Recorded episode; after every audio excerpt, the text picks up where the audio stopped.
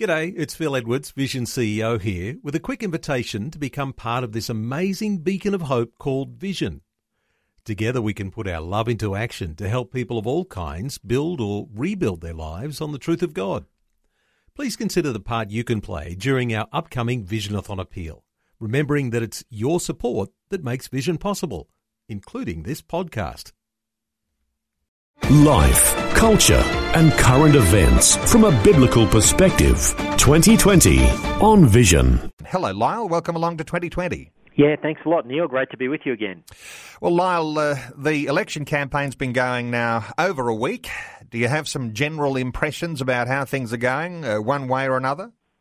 Uh, yeah, I think um, any of us who have been watching this uh, first week of the campaign are thinking, uh, not another uh, four or five weeks of this. this is uh, one of the longest uh, campaigns ever. It's it's well, it's it's actually another seven weeks of this, I should say, Neil.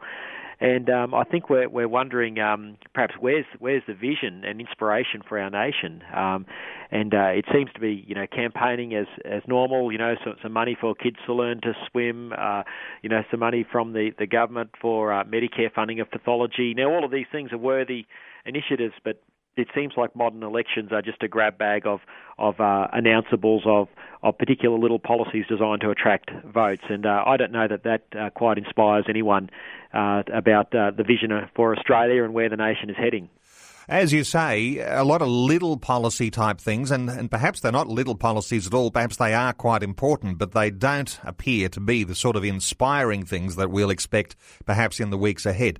Uh, something important, though, drawing attention to, Lyle, uh, the Daily Telegraph has reported on a poll. Uh, that Malcolm Turnbull has this sort of eastern suburbs label and apparently hurting him in Western Sydney. The idea that uh, he's from the eastern suburbs, uh, the wealthier side of town. The, the western suburbs, there's some form of disconnect. Uh, from memory, the western suburbs is one of those crucial areas in the whole nation uh, that either side of politics needs to actually win to actually uh, make an impact on the election. Uh, your thoughts on whether there's a disconnect there with Malcolm Turnbull in the western suburbs? Well, certainly Malcolm Turnbull can't help from where he, he's come from. he is part um, of that eastern suburbs uh, area. That's where he's grown up. That's where he's lived uh, his life, and, and there's no problem with that. And he's done well in life. He's been a high achiever. He's made lots of money, and uh, that's not a bad thing. And uh, I think it would be a shame if we uh, played into some sort of class warfare or politics of envy in all of this. And um, I, you know, I, th- I, think we need to guard against that as Australians. Uh, there's no doubt that Western Sydney is a key battleground in the election, and it has been for the last several elections. Uh, more than a million people live in Western Sydney. Um, it's it's a very aspirational part of Australia. Uh, it contains a lot of people who are uh, on or below the poverty line as well. Um, and uh, it contains a lot of ethnic uh, uh, minorities as well, who, who um, are quite substantial, I suppose. I call them minorities, but in some parts of Western Sydney they are the majority. And of course, there are a lot of marginal seats. So politics is very focused on Western Sydney because that's where many of the key battleground seats are. So having this poll and this perception that Malcolm Turnbull might be out of touch with the West is obviously damaging for uh, him and for the Liberal National Party campaign. So the idea of resisting the idea that there might be a class distinction, uh, resist the idea of the promotion of a class war, and that would appear uh, the way that Bill Shorten might like to uh, characterise uh, the uh, the election campaign. Uh, this issue of, of class, I mean, I guess it, it is something that we have to be aware of. I mean, it does sort of ring a bell for some of us, doesn't it, when we start to talk about who's wealthy and and you know the worker. these these sorts of things, I guess, something uh, to be concerned about, uh, but thoughtful over. It is, Neil. I mean, it's human nature for us to uh, look at uh, what other people have got and, and think, well, I would like that too, and and that that's you know the issue at its at its most base form. Now, as Christians, we shouldn't covet, and uh, we should be able to rejoice in the success of others. So I certainly hope we don't see um, envy, you know, come into the election campaign. Um, I think it's great that we've got a prime minister who has uh, been successful in, in life and in business. Um, uh, but but similarly, you know, Bill Shorten has been successful in his uh, career as well, involved in the, the, trade union movement. So, you know, there are different metrics or measures of success, um, and we certain certainly shouldn't fall into um, the politics of envy. And I, I really hope we can keep that out of the campaign. Uh, let me ask you, Lyle, about some of the issues. I mean, and we've talked about this before. No doubt we'll be talking about it in the lead up to the election because uh, it hasn't rated highly on the uh, radar over this past week, people talking about the marriage issue. And uh, as I often say on this program, that marriage is uh, the biggest issue that the nation's facing this year. And some uh, some uh, commentators, of course, are saying, well, it even sort of uh, shadows the election in importance. But there is this promise of a plebiscite. Uh, beyond the election. And uh, the idea of that, of course, is to try and keep the emotive nature of this uh, issue out of the election campaign. Uh, I, I, understand that uh, the Australian Christian Lobby very concerned to actually keep this issue alive during the election campaign. Yes, we are, Neil. It's uh, very important. I think um, it is the biggest issue that's facing our nation at the moment. And, and I think if you look at the, the first week of the election campaign, um, it, has been pretty mild. You know, as I said earlier, there, there, doesn't seem to be much vision. It's it's very um, it's boring almost. Uh, but uh, we have this issue of marriage bubbling away.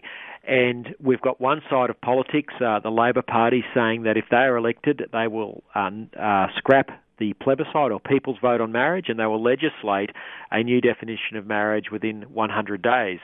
Uh, if uh, the coalition win government, of course, um, there'll be a, a plebiscite held uh, as soon as practical after the election so that the people can decide this issue. And uh, as you and I have discussed before, so much flows from this. And, and I, I think this is the real choice that's facing the nation at the election. What is going to be the future of marriage and family? Uh, it very much hangs in the balance. And uh, of course, we've got, uh, unfortunately, you know, Bill Shorten supporting safe schools as well. Um, if, if a new definition of marriage is legislated, um, the Safe Schools agenda will continue to, to gather strength and force and uh, we'll be um, we'll be seeing the situation where more and more children are being taught that their gender is not uh, their biological gender, but it's fluid and um, confusing children all over the nation uh, because of this uh, ideological agenda that that flows.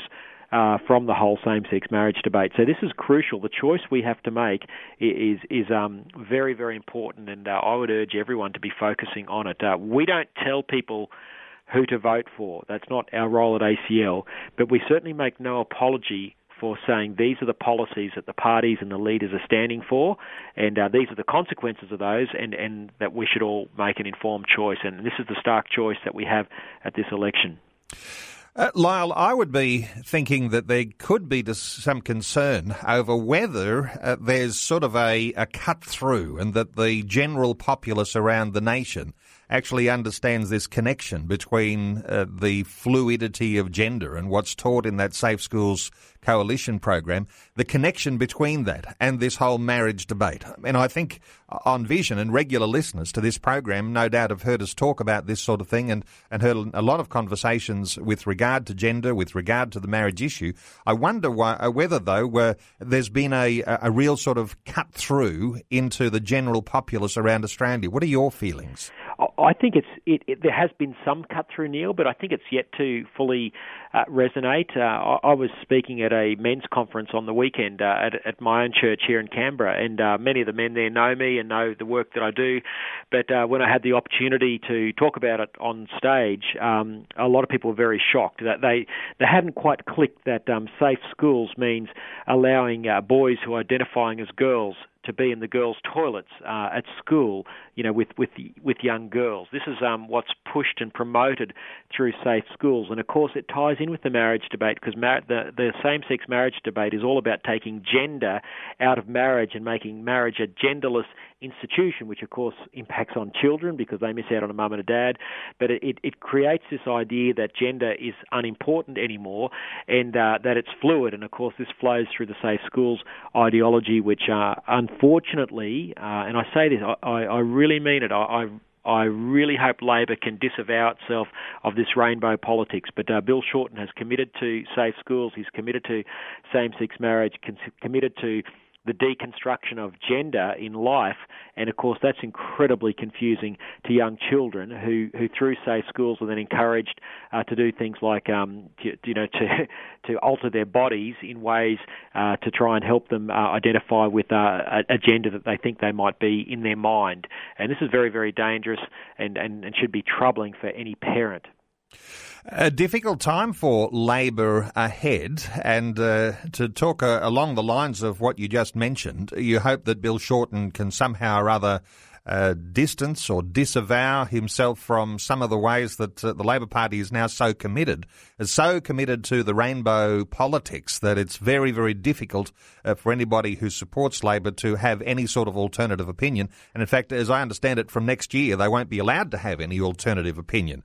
So, actually, going this far left, uh, I, I suspect that there there would be something that can happen in an election where there is a re-evaluation of of where uh, party policy sits, that somehow or other uh, there might be a movement a little bit more towards the centre. Exactly, and and I think we've got to see Labor come back to the centre on social policy.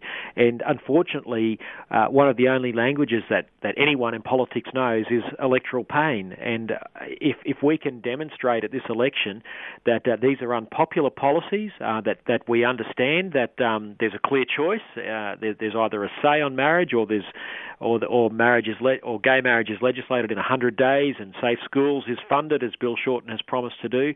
Uh, if we don't vote um, with those choices in mind, uh, then it's going to be very hard to, to pull uh, Labor back. So I would encourage people to send a strong message at the polling booth to look for candidates who are clear on where they stand on these uh, basic issues of marriage and family and, and children's gender. I mean, children shouldn't be um, sent these confusing messages, and uh, we have to uh, send our politicians a clear message at the ballot box uh, so that we can ensure that our children are not um, uh, are not harmed in the future by these dangerous ideologies.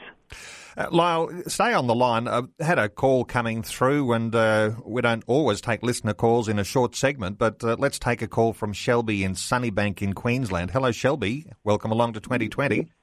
Hello, Neil. Uh, yes, buddy, um, I really do appreciate your show, Neil, and uh, people that you bring on, especially Lyle. Um, mate, um, on the weekend, I uh, um, I did. Uh, I had the banners out for Vision Radio and the Word of Today um, um, to the Men's Fellowship at the Redeemer, um, and um, most of these guys, it was it was really enlightening to realise that most of these guys were very much in line with what the Bible says, what the Word says. Um, Sodom and Gomorrah was destroyed because of all the sin, the adulterers, the liars, the homosexuality, and and um, all, all that type of thing. And yet I get Christians in church saying, "Oh, let's um, let's give them their way," and I'm going, "What are you talking about? Like, it's not me talking; it's what the Scripture says. It's what what, what God says. It's what the Holy Spirit." says to me. Shelby, some good points in there. Let's hear a thought or two from Lyle on how Christians are uh, shaping for this whole issue of uh, the marriage issue. And uh, as uh, Shelby's saying, even though there is a clear, uh, undoubted uh, perspective biblically about marriage, that somehow or other Christians are, are sometimes soft on this issue, Lyle. Yeah, I, th- I think Shelby's um, really touched on something here, and, and I've certainly in, encountered this in my travels around the nation. Uh, there is confusion, and I don't blame Chris. Well, we, we've all got to take responsibility, I suppose, but we do live in a culture where there's a lot of confusing messages, and as Christians, we get confused as well, and we're told this is just about the, the love of two people, it doesn't affect anyone else. Well, of course, it affects other people because if you take gender out of marriage, that means you, you take gender out of family, and it means a kid misses out on a mother or a kid misses out on a father deliberately because of uh, public policy policy, not because of tragedy or desertion. Uh, it means that we teach this ideology in schools. It means we, we uh, change the uniform policies in schools, as some schools are already doing in Australia. This is happening. This is not some fantasy um, scare tactic. This is this is real. It's happening now, where uh, safe schools is being taught in some schools in Australia. Uh, kids are being told that no one can tell you what your gender is. So we need to wake up as Christians and realise, hang on, this there's a lot more to this issue of same-sex marriage than what we've been told through the popular media. We need to start getting ourselves informed, and we need to realise that this election is a clear choice because if Bill Shorten and Labor have their way, uh, they will legislate this in 100 days, and the debate will be over, and there'll be no opportunity for uh, discussion and for working out uh, what the consequences of all this mean. Thank you to Shelby from Sunnybank for that call. And Lyle Shelton, I know you'll have to go, but uh, just appreciate your insights into these things. Uh, the idea of uh, making good decisions, uh, discerning decisions based on uh, the Word of God, the Bible, and uh, as a Christian, not allowing ourselves to be so blown around by the emotional uh, status of the debate. And I suspect, Lyle, uh, just in closing, that uh, we ought to be expecting that there'll be a lot of emotional issues that will come to the fore of people trying to argue for the same-sex marriage change. and, and, uh, and I guess we're going to have to be on guard about emotions. Yes, we do very much, Neil. This is a time for all of us to get informed, and, and an election uh, presents an opportunity where most of us, you know, start to take a little bit more uh, pay a little bit more attention to politics than we normally do. So this is an opportunity to get informed. And Neil, if I could encourage people to um, uh, sign a petition, an online petition that we've had running, directed at Mr. Shorten to to um, allow us to have a say. It's called LetMeHaveASay.com and uh, 20,000 people have already signed the petition. They're asking for Mr. Shorten uh, not to scrap the plebiscite on marriage if he wins the election. Uh, let me have a say. Dot com, and I'd encourage uh, your listeners to to go there and to uh, to sign up to that petition and to, to be informed about what is at stake at this election. Let me have a say.com. Uh, Lyle Shelton, great getting your insights. Thanks so much for being with us again today on 2020. Pleasure, Neil. Thanks for having us. Before you go, thanks for listening. There's lots more great audio on demand, or you can listen to us live at visionradio.org.au. And remember, Vision is listener supported. Your donation, large or small, will help us continue connecting faith to life for hundreds of thousands of people across Australia and around the world. Learn more or donate today at visionradio.org.au.